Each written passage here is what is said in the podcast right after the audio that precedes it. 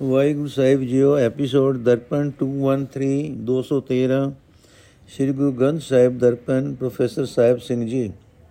ਬਿਹਾਗੜੇ ਕੀ ਵਾਰ, ਮਹੱਲਾ ਚੌਥਾ। ਇੱਕ ਓੰਕਾਰ ਸਤਿਗੁਰ ਪ੍ਰਸਾਦ। ਸ਼ਲੋਕ ਮਹੱਲਾ ਤੀਜਾ। ਗੁਰ ਸੇਵਾ ਤੇ ਸੁਖ ਪਾਈ ਹੈ ਹੋਰ ਤੈ ਸੁਖ ਨ ਨਾਲ, ਹੋਰ ਤੈ ਸੁਖ ਨ ਭਾਲ ਗੁਰ ਕੈ ਸ਼ਬਦ ਮਨ ਭੇਦੀਐ, ਸਦਾ ਵਸੈ ਹਰ ਨਾਲ।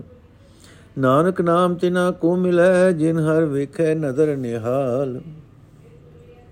ਅਰਥ, ਹੈ ਜੀ ਸੁਖ ਸਤਗੁਰ ਦੀ ਸੇਵਾ ਤੋਂ ਹੀ ਮਿਲਦਾ ਹੈ। ਕਿਸੇ ਹੋਰ ਥਾਂ ਸੁਖ ਨਾ ਢੂੰਡ ਕਿਉਂਕਿ ਸਤਗੁਰ ਦੇ ਸ਼ਬਦ ਵਿੱਚ ਜਦੋਂ ਮਨ ਨੂੰ ਪਰੋ ਦੇਈਏ, ਤਦੋਂ ਇਹ ਸਮਝ ਪੈ ਜਾਂਦੀ ਹੈ ਸੁਖ ਦਾਤਾ ਹਰੀ ਸਦਾ ਅੰਗ ਸੰਗ ਵਸਦਾ ਹੈ। ਇਹ ਨਾਨਕ, ਹਰੀ ਦਾ ਸੁਖਦਾਈ ਨਾਮ ਉਹਨਾਂ ਨੂੰ ਮਿਲਦਾ ਹੈ, ਜਿਨ੍ਹਾਂ ਨੂੰ ਮੇਰ ਦੀ ਨਜ਼ਰ ਨਾਲ ਵੇਖਦਾ ਹੈ। ਮਹਲਾ ਤੀਜਾ, ਸਿਫਤ ਖਜ਼ਾਨਾ ਬਖਸ਼ੈ, ਜਿਸ ਬਖਸ਼ੈ ਸੋ ਪਰਚ, ਖਰਚ ਖਾਏ। ਸਤਗੁਰ ਬਿਨ ਹੱਥ ਨਾ ਆਵਈ, ਸਭ ਥੱਕੇ ਕਰਮ ਕਮਾਏ। ਨਾਨਕ ਮਨ ਮੁਖ ਜਗਤ ਧਨ ਹੀਣ ਹੈ, ਅੱਗੇ ਭੁਖਾ ਕੇ ਖਾਏ। ਅਰਥ, ਹਰੀ ਦੀ ਸਿਫਤ ਸਲਾ ਰੂਪ ਖਜ਼ਾਨਾ, ਹਰੀ ਦੀ ਬਖਸ਼ਿਸ਼ ਹੈ। ਭਾਵ ਬਖਸ਼ਿਸ਼ ਤੋਂ ਹੀ ਮਿਲਦਾ ਹੈ। ਜਿਸ ਨੂੰ ਬਖਸ਼ਦਾ ਹੈ, ਉਹ ਆਪ ਖਾਂਦਾ ਹੈ। ਭਾਵ ਸਿਫਤ ਸਲਾਹ ਦਾ ਆਨੰਦ ਲੈਂਦਾ ਹੈ ਤੇ ਖਰਚਦਾ ਹੈ। ਭਾਵ ਹੋਰਨਾਂ ਨੂੰ ਸਿਫਤ ਕਰਨੀ ਸਿਖਾਉਂਦਾ ਹੈ। ਪਰ ਇਹ ਬਖਸ਼ਿਸ਼ ਸਤਿਗੁਰ ਤੋਂ ਬਿਨਾ ਮਿਲਦੀ ਨਹੀਂ। ਸਤਿਗੁਰ ਦੀ ਓਟ ਛੱਡ ਕੇ ਹੋਰ ਕਰਮ ਬਥੇਰੇ ਲੋਕ ਕਰਕੇ ਥੱਕ ਗਏ ਹਨ, ਪਰ ਇਹ ਦਾਤ ਨਹੀਂ ਮਿਲੀ। ਇਹ ਨਾਨਕ, ਮਨ ਦੇ ਅਧੀਨ ਤੇ ਸਤਿਗੁਰ ਤੋਂ ਬੁਲਾ ਬੁੱਲਾ ਹੋਇਆ ਸੰਸਾਰ, ਇੱਥੇ ਇਸ ਸਿਫਤ ਰੂਪ ਧਨ ਤੋਂ ਸਖਣਾ ਹੈ। ਭੁੱਖਾ ਅੱਗੇ ਕੀ ਖਾਵੇਗਾ? ਬਾਪ ਜੋ ਮਨੁੱਖ ਹੋਣ, ਮਨੁੱਖਾ ਜਨਮ ਵਿੱਚ ਨਾਮ ਨਹੀਂ ਜਪਦੇ, ਉਹ ਹੀ ਜਨਮ ਗਵਾ ਕੇ ਕਿਵੇਂ ਜਪਣਗੇ? ਪੌੜੀ, ਸਭ ਤੇਰੀ ਤੂੰ ਸਭ ਸਦਾ ਸਭ ਤੁਧ ਉਪਾਇਆ, ਸਭਨਾ ਵਿੱਚ ਤੂੰ ਵਰਤਦਾ, ਤੂੰ ਸਭ ਨੇ ਧਿਆਇਆ। ਜਿਸ ਦੀ ਤੂੰ ਭਗਤ ਥਾਏ ਪਾਏ, ਸੋ ਤੁਧ ਮਨ ਭਾਇਆ ਜੋ ਹਰ ਪ੍ਰਭਾਵੈ ਸੋਤੀਐ, ਸਭ ਕਰਨ ਤੇਰਾ ਕਰਾਇਆ। ਸਲਾਇਓ ਹਰ ਸਭਨਾ ਤੇ ਵੱਡਾ, ਜੋ ਸੰਤ ਜਨਾ ਕੀ ਪੈਜ ਰਖਦਾ ਆਇਆ। ਅਰਥ हे ਪ੍ਰਭੂ, ਸਾਰੀ ਸ੍ਰਿਸ਼ਟੀ ਤੇਰੀ ਹੈ। ਤੂੰ ਸਭਨਾ ਦਾ ਮਾਲਕ ਹੈ, ਸਭਨਾ ਨੂੰ ਤੂੰ ਹੀ ਪੈਦਾ ਕੀਤਾ ਹੈ। ਸਾਰਿਆਂ ਜੀਵਾਂ ਵਿੱਚ ਤੂੰ ਵਿਆਪਕ ਹੈ ਤੇ ਸਭ ਤੇਰਾ ਸਿਮਰਨ ਕਰਦੇ ਹਨ। ਜੋ ਮਨੁੱਖ ਤੈਨੂੰ ਮਨ ਵਿੱਚ ਪਿਆਰਾ ਲੱਗਦਾ ਹੈ ਉਸ ਦੀ ਭਗਤੀ ਤੂੰ ਕਬੂਲ ਕਰਦਾ ਹੈ। हे ਹਰੀ ਪ੍ਰਭੂ, ਜੇ ਤੈਨੂੰ ਚੰਗਾ ਲੱਗਦਾ ਹੈ, ਜੋ ਤੈਨੂੰ ਚੰਗਾ ਲੱਗਦਾ ਹੈ, ਸੋ ਸੰਸਾਰ ਵਿੱਚ ਹੁੰਦਾ ਹੈ। ਸਾਰੇ ਜੀਵ ਤੇਰਾ ਕਿਰਾਇਆ ਕਰਦੇ ਹਨ। ਇਹ ਭਾਈ, ਜੋ ਹਰੀ ਮੁੱਢ ਤੋਂ ਭਗਤਾਂ ਦੀ ਦਾਸ ਲਾਜ ਰੱਖਦਾ ਆਇਆ ਹੈ ਤੇ ਸਭ ਤੋਂ ਵੱਡਾ ਹੈ ਉਸ ਦੀ ਸਿਫਤ ਸਲਾਹ ਕਰੋ। ਸ਼ਲੋਕ ਮਹਲਾ ਤੀਜਾ। ਨਾਨਕ ਗਿਆਨੀ ਜਗ ਜੀਤਾ ਜਗ ਜੀਤਾ ਸਭ ਕੋਏ। ਨਾਮੇ ਕਾਰਜ ਸਿਧ ਹੈ, ਸਹਜੇ ਹੋਏ ਸ ਹੋਏ ਗੁਰਮੁਤ ਮਤ ਅਚਲ ਹੈ, ਚਲਾਏ ਨ ਸਕੈ ਕੋਏ। ਭਗਤਾ ਕਾ ਹਰ ਅੰਗੀਕਾਰ ਕਰੇ, ਕਾਰਜ ਸੁਹਾਵਾ ਹੋਏ। ਅਰਥ ਹੈ ਨਾਨਕ, ਗਿਆਨਵਾਨ ਮਨੁੱਖ ਨੇ ਸੰਸਾਰ ਨੂੰ ਭਾਵ ਮਾਇਆ ਦੇ ਮੋਹ ਨੂੰ ਜਿੱਤ ਲਿਆ ਹੈ ਕਿ ਗਿਆਨੀ ਤੋਂ ਬਿਨਾ ਹਰ ਇੱਕ ਮਨੁੱਖ ਨੂੰ ਸੰਸਾਰ ਨੇ ਜਿੱਤਿਆ ਹੈ। ਗਿਆਨੀ ਦੇ ਅਸਲੀ ਕਰਨ ਵਾਲੇ ਕੰਮ, ਭਾਵ ਮਨੁੱਖਾ ਜਨਮ ਨੂੰ ਸਵਾਰਨ ਦੀ ਸਫਲਤਾ ਨਾਮ ਜਪਣ ਨਾਲ ਹੀ ਹੁੰਦੀ ਹੈ।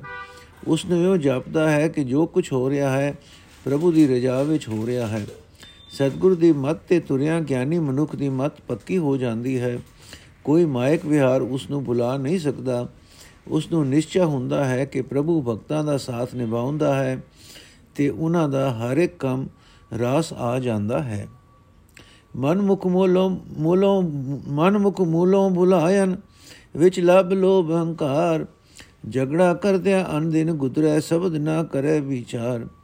ਸੁਧ ਮਨ, ਸੁਧ ਮਤ ਕਰਤੇ ਹਿਰ ਲਈ ਬੋਲਨ ਸਭ ਵਿਕਾਰ। ਦਿੱਤੇ ਕਿਤੇ ਨ ਸੰਤੋਖਿਆਨ ਅੰਤਰ ਤ੍ਰਿਸ਼ਨਾ ਬਹੁਤ ਅਗਿਆਨ ਅੰਧਾਰ। ਨਾਨਕ ਮਨ ਮੁਖਾ ਨਾਲੋਂ ਟੁਟੀਆਂ ਭਲੀ ਜਿਨਾ ਮਾਇਆ ਮੋਹ ਪਿਆਰ। ਨਾਨਕ ਮਨ ਮੁਖਾ ਨਾਲੋਂ ਟੁਟਿਆ ਭਲੀ ਜਿਨਾ ਮਾਇਆ, ਮੋਹ, ਪਿਆਰ, ਗੋੜੀ ਨੋਟ, ਗੋੜੀ ਕੀ ਵਾਰ, ਮਹਲਾ ਚੌਥਾ ਦੀ ਪੌੜੀ ਨੰਬਰ 31 ਦਾ ਪਹਿਲਾ ਸ਼ਲੋਕ ਵੀ ਇਹੀ ਹੈ। ਪਰ ਉੱਥੇ ਇਹ ਸ਼ਲੋਕ ਮਹੱਲੇ ਚੌਥੇ ਦਾ ਕਰਕੇ ਲਿਖਿਆ ਹੈ। ਲੱਗਾ ਮਾਤਰਾ ਦਾ ਥੋੜਾ ਜਿਹਾ ਇਸ ਨਾਲੋਂ ਫ਼ਰਕ ਹੈ। ਅਰਥ, ਮਨ ਦੇ ਪਿੱਛੇ ਤੁਰਨ ਵਾਲੇ ਮਨੁੱਖ ਪ੍ਰਭੂ ਤੋਂ ਭੁੱਲੇ ਹੋਏ ਹਨ, ਕਿਉਂਕਿ ਉਹਨਾਂ ਦੇ ਅੰਦਰ ਲਬ ਲੋਭ ਤੇ ਅਹੰਕਾਰ ਹੈ। ਉਹਨਾਂ ਦਾ ਹਰ ਇੱਕ ਦਿਨ ਲਬ ਲੋਭ ਆਦਿਕ ਸੰਬੰਧੀ ਝਗੜਾ ਕਰਦਿਆਂ ਗੁਜ਼ਰਦਾ ਹੈ। ਉਹ ਗੁਰੂ ਦੇ ਸ਼ਬਦ ਵਿੱਚ ਵਿਚਾਰ ਨਹੀਂ ਕਰਦੇ। ਕਰਤਾਰ ਨੇ ਉਹਨਾਂ ਮਨਮੁਖਾਂ ਦੀ ਹੋਸ਼ ਤੋਂ ਹੋਸ਼ ਤੇ ਅਕਲ ਖੋ ਲਈ ਹੈ। ਉਹ ਨਿਰੇ ਵਿਕਾਰਾਂ ਦੇ ਬਚਨ ਹੀ ਬੋਲਦੇ ਹਨ। ਉਹ ਕਿਸੇ ਵੀ ਦਾਤ ਦੇ ਮਿਲਣ ਤੇ ਰਜਦੇ ਨਹੀਂ, ਕਿਉਂਕਿ ਉਹਨਾਂ ਦੇ ਮਨ ਵਿੱਚ ਬੜੀ ਤ੍ਰਿਸ਼ਨਾ ਅਗਿਆਨ ਤੇ ਹਨੇਰਾ ਹੈ। हे ਨਾਨਕ ਅਜੇ ਮਨਮੁਖਾਂ ਨਾਲੋਂ ਸੰਬੰਧ ਟੁੱਟਾ ਹੋਇਆ ਵੀ ਹੀ ਚੰਗਾ ਹੈ, ਕਿਉਂਕਿ ਉਹਨਾਂ ਦਾ ਪਿਆਰ ਤਾਂ ਮਾਇਆ ਦੇ ਮੋਹ ਵਿੱਚ ਹੈ। ਮਹਲਾ ਤੀਜਾ, ਤਿੰਨ ਕੋ ਸੰਸਾ ਕਿਆ ਕਰੇ ਜਿਨ ਸਤਗੁਰ ਸਿਰ ਕਰਤਾਰ ਦੁਰ ਤਿਨ ਕੀ ਪੈਜ ਰਖਦਾ ਆਪੇ ਰਖਣ ਹਾਰ। ਅਰਥ, ਜਿਨ੍ਹਾਂ ਦੇ ਸਿਰ ਪ੍ਰਭੂ ਦੇ, ਪ੍ਰਭੂ ਤੇ ਗੁਰੂ ਦੇ, ਗੁਰੂ ਹੈ ਬਾਪ ਜੋ ਪ੍ਰਭੂ ਤੇ ਗੁਰੂ ਨੂੰ ਸਾਕਾ ਸਮਝਦੇ ਹਨ, ਡਰ ਤੇ ਚਿੰਤਾ ਉਹਨਾਂ ਦਾ ਕੀ ਵਿਗਾੜ ਸਕਦੇ ਹਨ? ਰੱਖਿਆ ਕਰਨ ਵਾਲਾ ਪ੍ਰਭੂ ਆਪ ਉਹਨਾਂ ਦੀ ਲਾਜ ਸਦਾ ਤੋਂ ਰੱਖਦਾ ਆਇਆ ਹੈ। ਮਿਲ ਪ੍ਰੀਤਮ ਸੁਖ ਪਾਇਆ ਸੱਚੇ ਸ਼ਬਦ ਵਿਚਾਰ, ਨਾਨਕ ਸੁਖ ਦਾਤਾ ਸੇਵਿਆ ਆਪੇ ਪਰਖਣ ਹਾਰ। ਅਰਥੇ ਨਾਨਕ, ਜੋ ਸੁਖ ਦਾਤਾ ਪ੍ਰਭੂ ਆਪ ਹੀ ਸਭ ਦੀ ਪਰਮ ਪਰਖ ਕਰਨ ਵਾਲਾ ਹੈ, ਉਸ ਦੀ ਉਹ ਸੇਵਾ ਕਰਦੇ ਹਨ ਤੇ ਇਸ ਤਰ੍ਹਾਂ ਸੱਚੇ ਸ਼ਬਦ ਦੀ ਰਾਹੀਂ ਵਿਚਾਰ ਕਰਕੇ ਤੇ ਹਰੀ ਪ੍ਰੀਤਮ ਨੂੰ ਮਿਲ ਕੇ ਸੁਖ ਪਾਉਂਦੇ ਹਨ। ਪੌੜੀ ਜੀ ਜੰਦ ਸਭ ਤੇਰਿਆ, ਤੂੰ ਸਭਨਾ ਰਾਸ ਜਿਸਨੋ ਤੂੰ ਦੇ, ਤਿਸ ਸਭ ਕਿਛ ਮਿਲੇ। ਕੋਈ ਹੋਰ ਸ਼ਰੀਕ ਨਹੀਂ ਨਾਹੀ ਤੁਧ ਪਾਸ। ਤੂੰ ਇੱਕੋ ਦਾਤਾ, ਸਭ ਸਦਾ ਹਰ ਪੈ ਹਰਦਾਸ ਜਿਸ ਤੇ ਤੁਧ ਭਾਵੇ, ਤਿਸ ਦੀ ਤੂੰ ਮਨ ਲੈ। ਸੋ ਜਨ ਸਭਾਸ ਸਭ ਤੇਰਾ ਚੋਜ ਵਰਤਦਾ, ਦੁਖ ਸੁਖ ਤੁਧ ਪਾਸ। ਸਭ ਤੇਰਾ ਚੋਜ ਵਰਤਦਾ, ਦੁਖ ਸੁਖ ਤੁਧ ਪਾਸ। ਅਰਥ ਹੈ ਹਰੀ, ਸਾਰੇ ਜੀ ਜਨ ਤੇਰੇ ਹਨ। ਤੂੰ ਸਭਨਾ ਦਾ ਖਜ਼ਾਨਾ ਹੈ, ਜਿਸ ਮਨੁੱਖ ਨੂੰ ਤੂੰ ਆਪਣੇ ਨਾਮ ਦੀ ਦਾਤ ਬਖਸ਼ਦਾ ਹੈ, ਉਸ ਨੂੰ ਮਾਨੋ ਹਰ ਇੱਕ ਸ਼ੈ ਮਿਲ ਜਾਂਦੀ ਹੈ। ਕਿਉਂਕਿ ਰੋਕਣ ਵਾਲਾ ਹੋਰ ਕੋਈ ਤੇਰਾ ਸ਼ਰੀਕ ਤੇਰੇ ਕੋਲ ਨਹੀਂ ਹੈ। ਤੂੰ ਇਕੱਲਾ ਆਪ ਸਭਨਾ ਦਾ ਦਾਤਾ ਹੈ।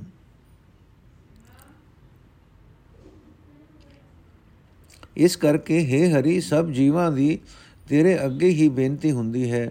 ਜਿਸ ਦੀ ਬੇਨਤੀ ਤੈਨੂੰ ਚੰਗੀ ਲੱਗੇ, ਤੇ ਉਸ ਦੀ ਤੂੰ ਪ੍ਰਵਾਨ ਕਰ ਲੈਂਦਾ ਹੈ, ਤੇ ਉਸ ਮਨੁੱਖ ਨੂੰ ਸ਼ਾਬਾਸ਼ੇ ਮਿਲਦੀ ਹੈ। ਇਹ ਸਾਰਾ ਤੇਰਾ ਹੀ ਕੌਤਕ ਵਰਤ ਰਿਹਾ ਹੈ। ਸਭਨਾ ਦਾ ਦੁੱਖ ਤੇ ਸੁੱਖ ਦਾ ਤਰਲਾ ਤੇਰੇ ਕੋਲ ਹੀ ਹੁੰਦਾ ਹੈ। ਸ਼ਲੋਕ ਮਹਲਾ ਤੀਜਾ।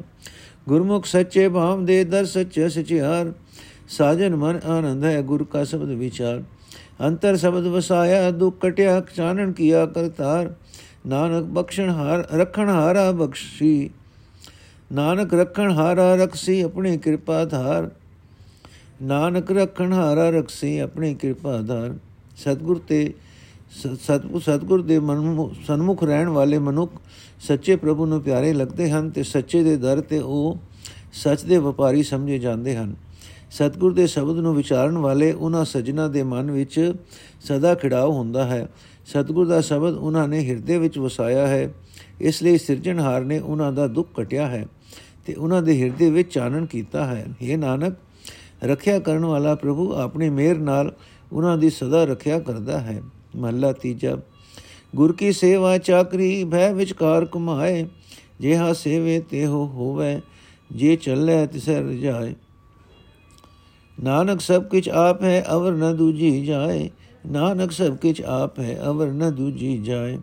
ਅਰਥ ਜੇ ਮਨੁੱਖ ਪ੍ਰਭੂ ਦੇ ਡਰ ਵਿੱਚ ਰਚ ਕੇ ਗੁਰੂ ਦੀ ਦੱਸੀ ਹੋਈ ਸੇਵਾ ਚਾਕਰੀ ਕਰ ਰਹੇ ਹਨ, ਕਰ ਕਾਰ ਚਾਕਰੀ ਕਾਰ ਕਰੇ ਤੇ ਉਸੇ ਪ੍ਰਭੂ ਦੀ ਰਜ਼ਾ ਵਿੱਚ ਤੁਰੇ, ਤਾਂ ਉਸ ਪ੍ਰਭੂ ਵਰਗਾ ਹੀ ਹੋ ਜਾਂਦਾ ਹੈ, ਜਿਸ ਨੂੰ ਇਹ ਸਿਮਰਤਾ ਹੈ। ਫਿਰ ਹੈ ਨਾਨਕ, ਐਸੇ ਮਨੁੱਖ ਨੂੰ ਸਭਨੀ ਥਾਈ ਪ੍ਰਭੂ ਹੀ ਪ੍ਰਭੂ ਦਿਸਦਾ ਹੈ। ਉਸ ਤੋਂ ਬਿਨਾ ਕੋਈ ਹੋਰ ਨਹੀਂ ਦਿਸਦਾ ਤੇ ਨਾ ਕੋਈ ਹੋਰ ਆਸਰੇ ਦੀ ਥਾਂ ਦਿਸਦੀ ਹੈ। ਪੌੜੀ ਤੇਰੀ ਵਡਿਆਈ ਤੂੰ ਹੈ ਜਾਣਦਾ ਤੁਝ ਜੇ ਵਡੌਰ ਨਾ ਕੋਈ। ਤੁਧ ਜੇ ਵਡ ਹੋਰ ਸ਼ਰੀਕ ਹੋਵੇ ਤਾਂ ਆਖੀਐ, ਤੁਧ ਜੇ ਵਡ ਤੂੰ ਹੈ ਹੋਈ। ਜਿਨ ਤੂੰ ਸੇਵਿਆ, ਤਿਨ ਸੁਖ ਪਾਇਆ, ਹੋਰ ਤਿਸ ਦੀ ਰੀਸ ਕਰੇ ਕਿਆ ਕੋਈ। ਤੂੰ ਬੰਨਣ ਗੜਨ ਸਮਰਤ ਦਾਤਾਰ ਹੈ, ਤੁਧ ਅੱਗੇ ਮੰਗਣ ਨੂੰ ਹੱਥ ਜੋੜ ਖਲੀ ਸਭ ਹੋਈ। ਤੁਧ ਜੇ ਵਡ ਦਾਤਾਰ ਮੈਂ ਕੋਈ ਨਦਰ ਨ ਆਵੇ। ਤੁਧ ਸਭ ਸੇ ਨੋ ਦਾਨ ਦਿੱਤਾ, ਖੰਡੀ ਵਰ ਭੰਡੀ ਪਾਤਾਲੀ ਪੁਰੇ ਸਭ ਲੋਈ।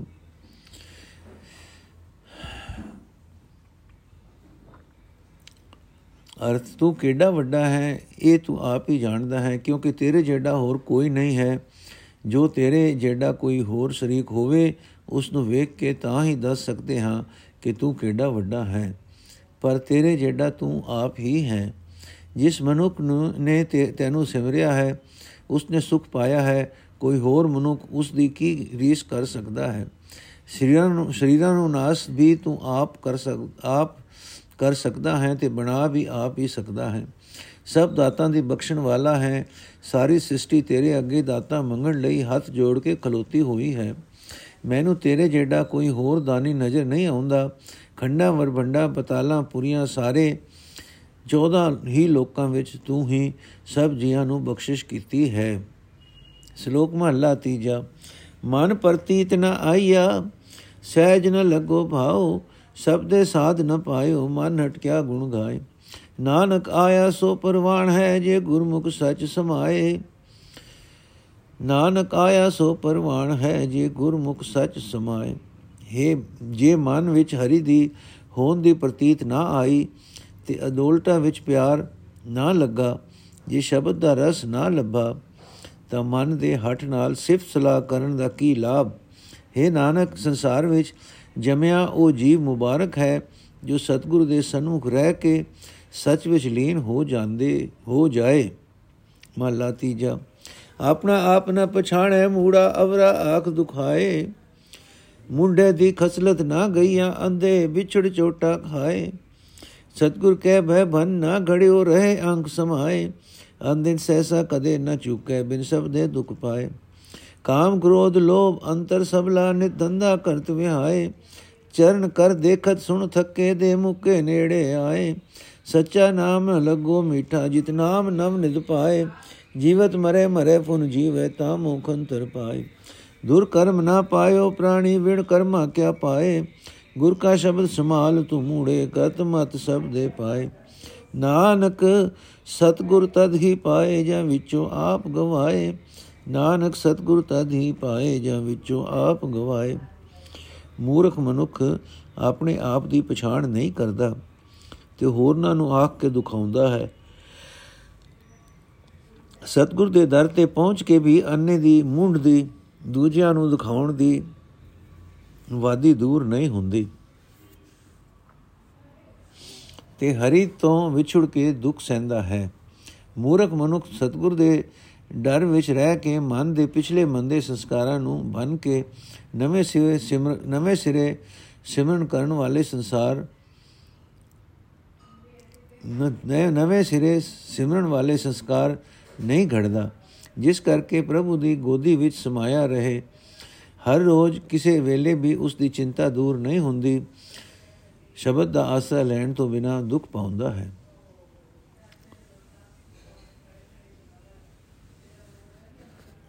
ਮੂਰਖ ਦੇ ਹਿਰਦੇ ਵਿੱਚ ਕਾਮ ਕ੍ਰੋਧ ਤੇ ਲੋਭ ਜੋਰਾਂ ਵਿੱਚ ਹੈ ਤੇ ਸਦਾ ਧੰਦਿਆਂ ਧੰਦੇ ਕਰਦਿਆਂ ਉਮਰ ਗੁਜ਼ਰਦੀ ਹੈ। ਪੈਰ, ਹੱਥ, ਅੱਖੀਆਂ ਵੇਖ ਵੇਖ ਕੇ ਤੇ ਕੰਨ ਸੁਣ ਸੁਣ ਕੇ ਥੱਕ ਗਏ ਹਨ। ਉਮਰ ਦੇ ਦਿਨ ਮੁੱਕ ਗਏ ਹਨ। ਮਰਨ ਦੇ ਦਿਨ ਨੇੜੇ ਆ ਗਏ ਹਨ। ਜਿਸ ਨਾਮ ਦੀ ਰਾਹੀ ਨੋ ਨਿਧੀਆਂ ਲੱਭ ਪੈਣ, ਉਹ ਸੱਚਾ ਨਾਮ ਮੂਰਖ ਨੂੰ ਪਿਆਰਾ ਨਹੀਂ ਲੱਗਦਾ। ਲੱਗੇ ਵੀ ਕਿਵੇਂ? ਸੰਸਾਰ ਵਿੱਚ ਵਰਤਦਾ ਹੋਇਆ ਸੰਸਾਰ ਵੱਲੋਂ ਮੁਰਦਾ ਹੋ ਜਾਵੇ। ਇਸ ਤਰ੍ਹਾਂ ਮਰ ਕੇ ਫੇਰ ਹਰੀ ਦੀ ਯਾਦ ਵਿੱਚ ਸੁਰਜੀਤ ਹੋਵੇ, ਤਾਂ ਹੀ ਮੁਕਤੀ ਦਾ ਭੇਤ ਲੱਭਦਾ ਹੈ। ਪਰ ਜਿਸ ਮਨੁੱਖ ਨੂੰ ਦੁਰੋਂ ਪਰਮਾਤਮਾ ਦੀ ਬਖਸ਼ਿਸ਼ ਨਸੀਬ ਨਾ ਹੋਈ, ਉਹ ਪਿਛਲੇ ਚੰਗੇ ਸੰਸਕਾਰਾਂ ਵਾਲੇ ਕੰਮਾਂ ਤੋਂ ਬਿਨਾ ਹੁਣ ਬੰਦਗੀ ਵਾਲੇ ਸੰਸਕਾਰ ਕਿੱਥੋਂ ਲੱਭੇ? हे ਮੂਰਖ, ਸਤਗੁਰ ਦੇ ਸ਼ਬਦ ਨੂੰ ਹਿਰਦੇ ਵਿੱਚ ਸਾਂਭ, ਕਿਉਂਕਿ ਉੱਚੀ ਆਤਮਿਕ ਅਵਸਥਾ ਦੇ ਭਲੀ ਮਤ ਸ਼ਬਦੋਂ ਸ਼ਬਦ ਤੋਂ ਹੀ ਮਿਲਦੀ ਹੈ।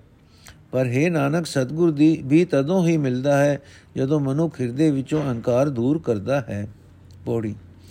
ਜਿਸ ਦੇ ਚਿੱਤ ਵਸਿਆ ਮੇਰਾ ਸੁਆਮੀ, ਤਿਸ ਨੂੰ ਕਿਉ ਅੰਦੇਸ਼ਾ ਕਿਸੇ ਗਲੇ ਦਾ ਲੋੜੀਐ ਹਰ ਸੁਖ ਦਾਤਾ ਸਭਨਾ ਗਲਾਂ ਕਾ, ਤਿਸ ਨੂੰ ਧਿਆਨ ਦਿਆਂ ਕਿ ਨਿਮਕ ਘੜੀ ਮੂੰਹ ਮੋੜੀਐ ਜਿਨ ਹਰ ਧਿਆਇਆ ਤਿਸ ਦੇ, ਤਿਸ ਨੂੰ ਸਰਬ ਕਲਿਆਣ ਹੋਏ, ਨਿਤ ਸੰਤ ਜਨਾ ਕੀ ਸੰਗਤ ਜਾਏ ਬਈਏ ਮੁਖ ਜੋੜੀਐ ਜਾਏ ਬਈਏ ਮੂੰਹ ਜੋੜੀਐ, ਸਭ ਦੁਖ ਬੁਖ ਰੋਗ ਗਏ ਹਰ ਸੇਵਕ ਕੇ, ਸਭ ਜਨ ਕੇ ਬੰਧਨ ਤੋੜੀਐ। ਹਰ ਕਿਰਪਾ ਤੇ ਹੋਆ ਹਰ ਭਗਤ ਹਰ ਭਗਤ ਜਨਾ ਕੈ, ਮੂੰਹ ਡਿਠੈ ਜਗਤ ਤਰਿਆ ਸਭ ਲੋੜੀਐ। ਅਰਥ, ਜਿਸ ਮਨੁੱਖ ਦੇ ਹਿਰਦੇ ਵਿੱਚ ਪਿਆਰਾ ਪ੍ਰਭੂ ਨਿਵਾਸ ਕਰੇ ਉਸ ਨੂੰ ਕਿਸੇ ਗੱਲ ਦੀ ਚਿੰਤਾ ਨਹੀਂ ਰਹਿ ਜਾਂਦੀ। ਪ੍ਰਭੂ ਹਰ ਕਿਸਮ ਦਾ ਸੁਖ ਦੇਣ ਵਾਲਾ ਹੈ। ਉਸ ਦਾ ਸਿਮਰਨ ਕਰਨ ਤੋਂ ਇੱਕ ਖਿੰ ਭਰ ਵੀ ਨਹੀਂ ਘਟਣਾ ਹਟਣਾ ਚਾਹੀਦਾ। ਜਿਸ ਮਨੁੱਖ ਨੇ ਹਰ ਨੂੰ ਹਰੀ ਨੂੰ ਸਿਮਰਿਆ ਹੈ, ਉਸ ਨੂੰ ਸਾਰੇ ਸੁਖ ਪ੍ਰਾਪਤ ਹੁੰਦੇ ਹਨ। ਇਸ ਵਾਸਤੇ ਸਦਾ ਸਾਧ ਸੰਗਤ ਵਿੱਚ ਜਾ ਕੇ ਬੈਠਣਾ ਚਾਹੀਦਾ ਹੈ ਤੇ ਪ੍ਰਭੂ ਦੇ ਗੁਣਾ ਬਾਰੇ ਵਿਚਾਰ ਕਰਨੀ ਚਾਹੀਦੀ ਹੈ। ਹਰੀ ਦੇ ਭਗਤ ਦੇ ਸਾਰੇ ਕਲੇਸ਼, ਦੁੱਖਾਂ ਭੁੱਖਾਂ ਤੇ ਰੋਗ ਦੂਰ ਹੋ ਜਾਂਦੇ ਹਨ ਤੇ ਸਾਰੇ ਬੰਧਨ ਟੁੱਟ ਜਾਂਦੇ ਹਨ। ਕਿਉਂਕਿ ਹਰੀ ਦਾ ਭਗਤ ਹਰੀ ਦੀ ਆਪਣੀ ਕਿਰਪਾ ਨਾਲ ਬਣਦਾ ਹੈ। ਚਾਹੀਦਾ ਤਾਂ ਇਹ ਹੈ ਕਿ ਹਰੀ ਦੇ ਭਗਤਾਂ ਦਾ ਦਰਸ਼ਨ ਕਰਕੇ ਭਾਵ ਉਹਨਾਂ ਦੀ ਸੰਗਤ ਵਿੱਚ ਰਹਿ ਕੇ ਸਾਰਾ ਸੰਸਾਰ ਤਰ ਜਾਏ, ਪਰ ਸੰਸਾਰ ਇਸ ਰਸਤੇ ਪੈਂਦਾ ਨਹੀਂ।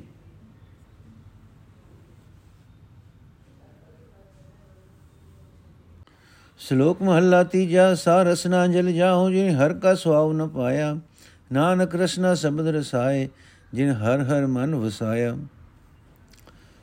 ਅਰਥ, ਜਿਸ ਜੀਵ ਨੇ ਜੀਵ ਨੇ ਜਿਸ ਜੀਵ ਨੇ ਹਰੀ ਦੇ ਨਾਮ ਦਾ ਸਵਾਦ ਨਹੀਂ ਚਖਿਆ, ਉਹ ਜੀਵ ਸੜ ਜਾਣੇ, ਸੜ ਜਾਏ ਭਾਵ ਉਹ ਜੀਵ ਕਿਸੇ ਕੰਮ ਦੀ ਨਹੀਂ। हे ਨਾਨਕ, ਉਹ ਜੀਵ ਗੁਰੂ ਦੇ ਸ਼ਬਦ ਵਿੱਚ ਰਸ ਜਾਂਦੀ ਹੈ, ਜਿਸ ਜੀਵ ਨੇ ਪਰਮਾਤਮਾ ਮਨ ਵਿੱਚ ਵਸਾਇਆ ਹੈ। ਮਹਲਾ ਤੀਜਾ, ਸਾਰ ਰਸਨਾ ਜਲ ਜਾਓ ਜਿਨ ਹਰ ਕਾ ਨਾਮ ਵਿਸਾਰਿਆ। ਨਾਨਕ ਗੁਰਮਾਰ ਗੁਰਮੁਖ ਰਸਨਾ ਹਰ ਜਪੈ, ਹਰ ਕੈ ਨਾਏ ਪਿਆਰਿਆ। ਜਿਸ ਜੀਵ ਨੇ ਹਰੀ ਦਾ ਨਾਮ ਵਿਸਾਰਿਆ ਹੈ, ਉਹ ਜੀਵ ਸੜ ਜਾਏ। ਇਹ ਨਾਨਕ, ਅਸਲ ਵਿੱਚ ਸਤਿਗੁਰ ਦੇ ਸਨਮੁਖ ਰਹਿਣ ਵਾਲੇ ਮਨੁੱਖ ਦੀ ਜੀਵ ਹੀ ਹਰੀ ਦਾ ਨਾਮ ਜਪਦੀ ਹੈ, ਹਰੀ ਦੇ ਨਾਮ ਵਿੱਚ ਪਿਆਰ ਕਰਦੀ ਹੈ।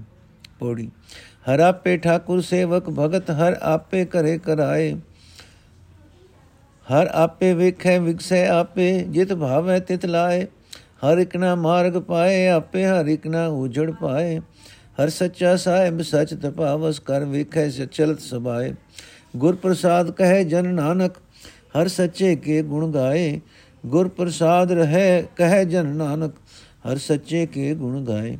ਅਰਥ, ਪ੍ਰਭੂ ਆਪ ਹੀ ਠਾਕੁਰ, ਆਪ ਹੀ ਸੇਵਕ ਤੇ ਭਗਤ ਹੈ। ਆਪੇ ਕਰਦਾ ਹੈ ਤੇ ਆਪ ਜੀਵਾਂ ਪਾਸੋਂ ਕਰਾਉਂਦਾ ਹੈ। ਆਪੇ ਹੀ ਵੇਖਦਾ ਹੈ, ਆਪੇ ਹੀ ਪ੍ਰਸੰਨ ਹੁੰਦਾ ਹੈ। ਜਿੱਧਰ ਚਾਹੁੰਦਾ ਹੈ, ਉਧਰ ਜੀਵਾਂ ਨੂੰ ਲਾਉਂਦਾ ਹੈ।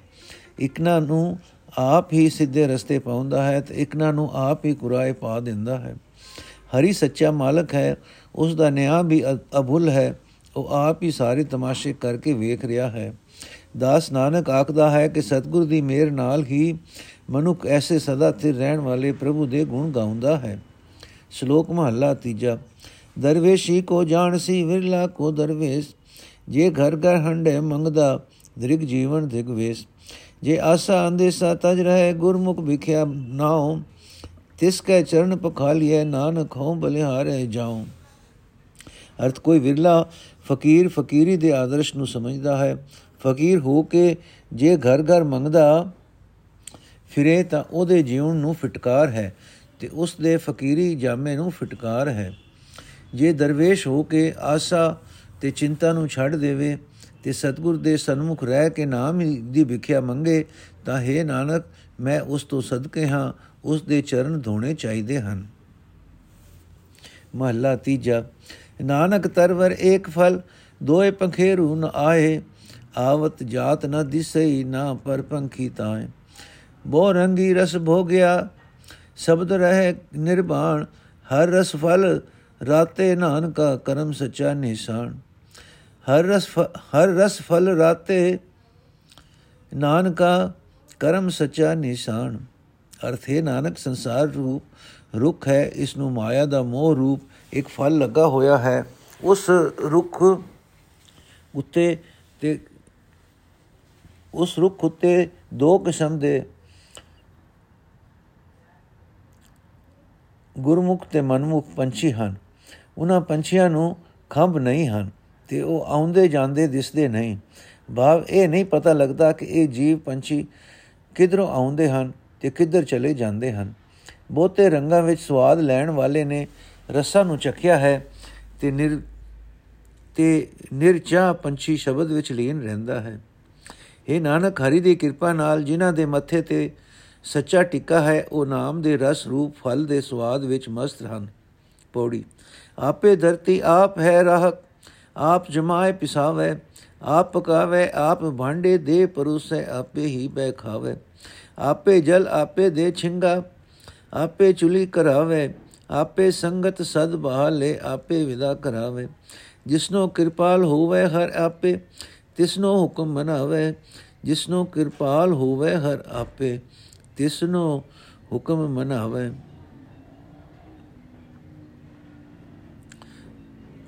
ਅਰਥ ਪ੍ਰਭੂ ਆਪ ਹੀ ਭੋਏ ਹੈ ਆਪ ਹੀ ਉਸ ਦਾ ਵਾਉਣ ਵਾਲਾ ਹੈ ਆਪ ਹੀ ਅਨ ਉਗਾਉਂਦਾ ਹੈ ਤੇ ਆਪ ਹੀ ਪਿਹਾਉਂਦਾ ਹੈ ਆਪੇ ਹੀ ਪਕਾਉਂਦਾ ਹੈ ਤੇ ਆਪ ਹੀ ਭਾਂਡੇ ਦੇ ਕੇ ਵਰਤਾਉਂਦਾ ਹੈ ਤੇ ਆਪ ਹੀ ਬਹਿ ਕੇ ਖਾਂਦਾ ਹੈ ਆਪ ਹੀ ਜਲ ਦਿੰਦਾ ਹੈ ਤੇ ਛਿੰਗਾ ਵੀ ਆਪ ਦਿੰਦਾ ਹੈ ਤੇ ਆਪ ਹੀ ਚੁੱਲੀ ਕਰਾਉਂਦਾ ਹੈ ਹਰੀ ਆਪ ਹੀ ਸੰਗਤ ਨੂੰ ਸੱਦ ਕੇ ਬਿਠਾਉਂਦਾ ਹੈ ਤੇ ਆਪ ਹੀ ਵਿਦਾ ਕਰਦਾ ਹੈ ਜਿਸ ਉੱਤੇ ਪ੍ਰਭੂ ਆਪ ਦਿਆਲ ਹੁੰਦਾ ਹੈ ਉਸ ਨੂੰ ਆਪਣੀ ਰਜ਼ਾ ਮਿੱਠੀ ਕਰਕੇ ਮਨਾਉਂਦਾ ਹੈ।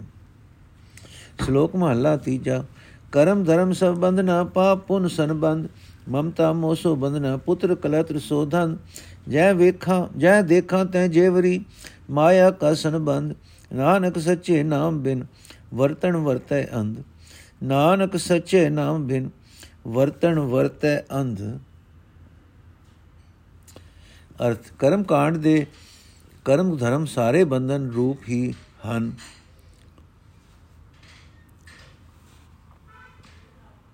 ਕਰਮ ਕਾਂਡ ਦੇ ਕਰਮ ਧਰਮ ਸਾਰੇ ਬੰਧਨ ਰੂਪ ਹੀ ਹਨ ਤੇ ਚੰਗੇ ਜਾਂ ਮੰਦੇ ਕੰਮ ਦੀ ਸੰਸਾਰ ਨਾਲ ਜੋੜੀ ਰੱਖਣ ਦਾ ਵਸੀਲਾ ਹਨ। ਭਾਵ ਕਰਮ ਕਾਂਡ ਜਾਂ ਪੁੰਨ ਪਾਪ ਕੀਤਿਆਂ ਜਨਮ ਮਰਨ ਤੋਂ ਗਤ ਨਹੀਂ ਹੋ ਸਕੀਦਾ। ਮਮਤਾ ਤੇ ਮੋਹ ਵੀ ਬੰਧਨ ਰੂਪ ਹੈ, ਪੁੱਤਰ ਤੇ ਇਸਤਰੀ ਇਹਨਾਂ ਦਾ ਪਿਆਰ ਵੀ ਕਸ਼ਟ ਦਾ ਕਾਰਨ ਹੈ।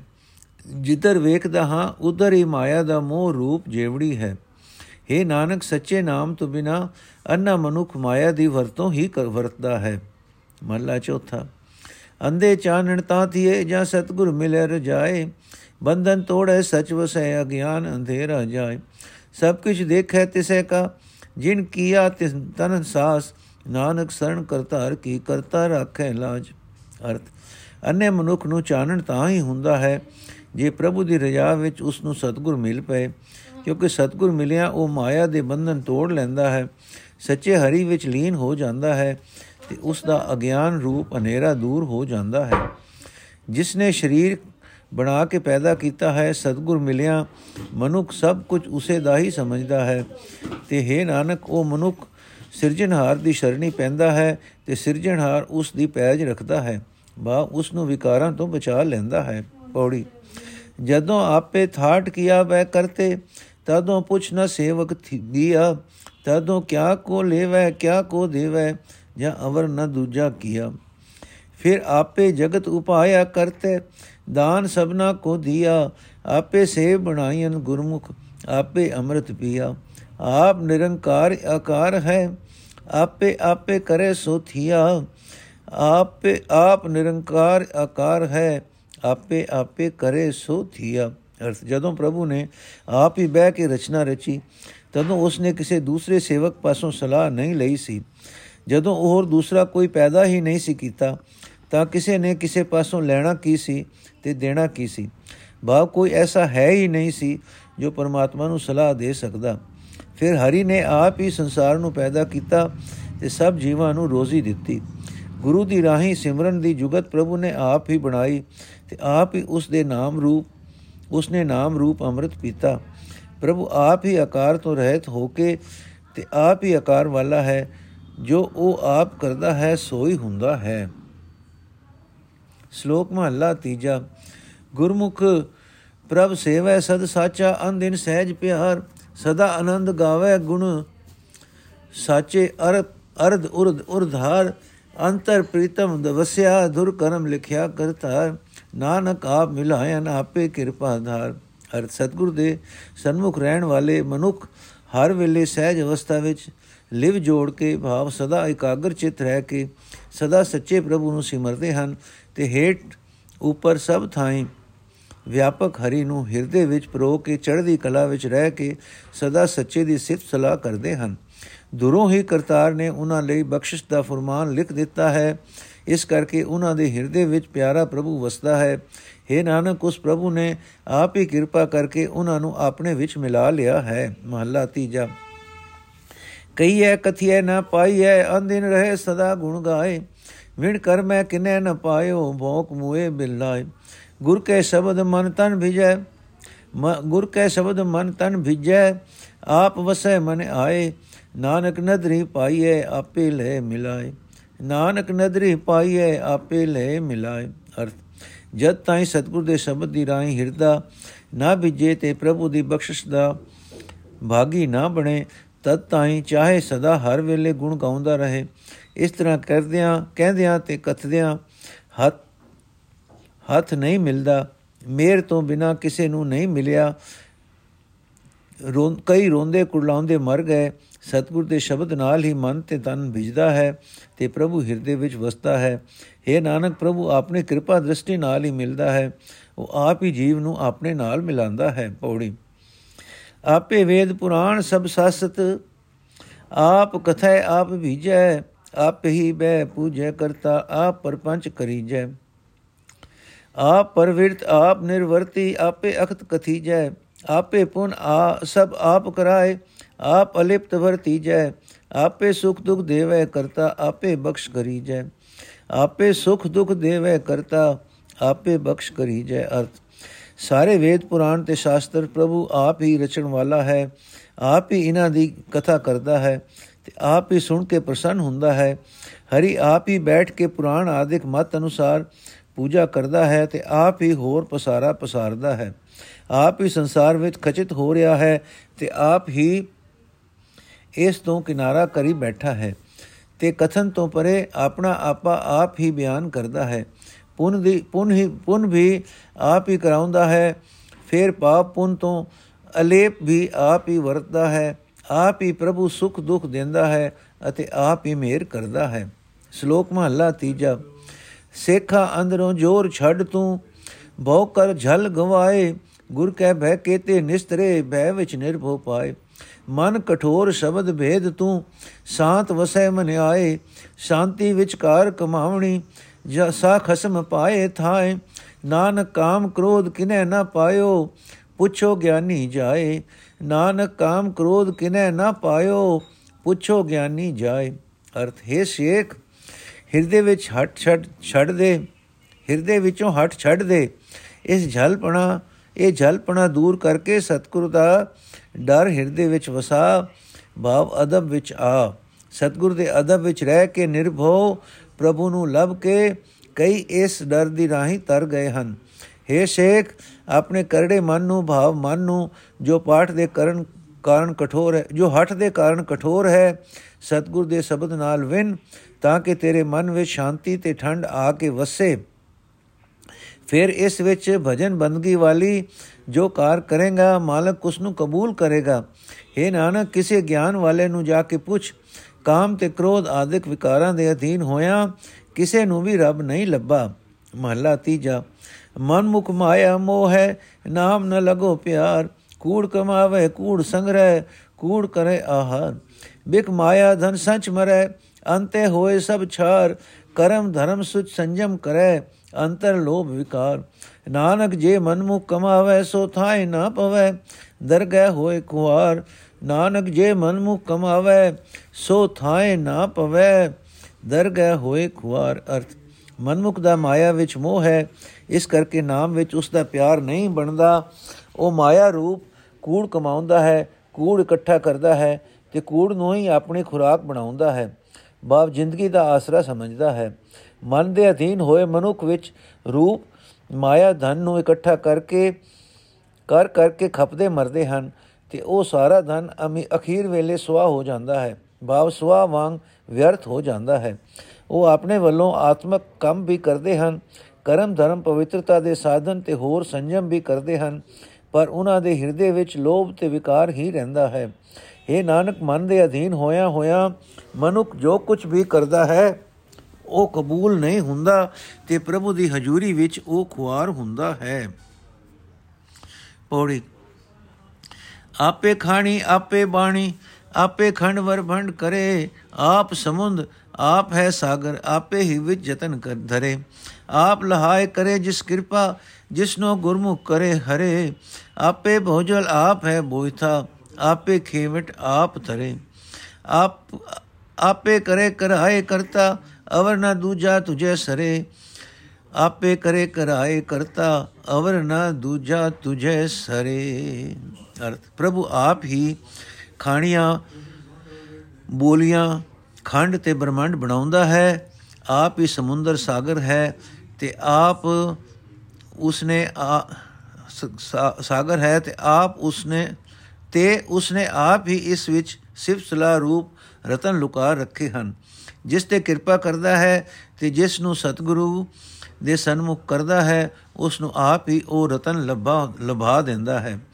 ਪ੍ਰਭੂ ਆਪ ਹੀ ਸੰਸਾਰ ਸਮੁੰਦਰ ਹੈ, ਆਪ ਹੀ ਜਹਾਜ਼ ਹੈ, ਆਪ ਹੀ ਮਲਾ ਹੈ ਤੇ ਆਪ ਹੀ ਤਰਦਾ ਹੈ, ਆਪ ਹੀ ਸਭ ਕੁਝ ਕਰਾਉਂਦਾ ਕਰਦਾ ਕਰਾਉਂਦਾ ਹੈ। हे ਪ੍ਰਭੂ, ਤੇਰੇ ਜਿਹਾ ਦੂਜਾ ਕੋਈ ਨਹੀਂ। हे ਪ੍ਰਭੂ, ਤੇਰੇ ਜਿਹਾ ਦੂਜਾ ਕੋਈ ਨਹੀਂ। ਵਾਹਿਗੁਰੂ ਜੀ ਕਾ ਖਾਲਸਾ, ਵਾਹਿਗੁਰੂ ਜੀ ਕੀ ਫਤਿਹ। ਅੱਜ ਦਾ ਐਪੀਸੋਡ ਇੱਥੇ ਸਮਾਪਤ ਹੈ ਜੀ। ਨੌ ਪੌੜੀਆਂ ਹੋ ਗਈਆਂ ਹਨ। ਅਗਲੀਆਂ ਪੌੜੀਆਂ ਅਸੀਂ ਕੱਲ ਪੜਾਂਗੇ ਵਾਹਿਗੁਰੂ ਜੀ ਕਾ ਖਾਲਸਾ, ਵਾਹਿਗੁਰੂ ਜੀ ਕੀ ਫਤਿਹ।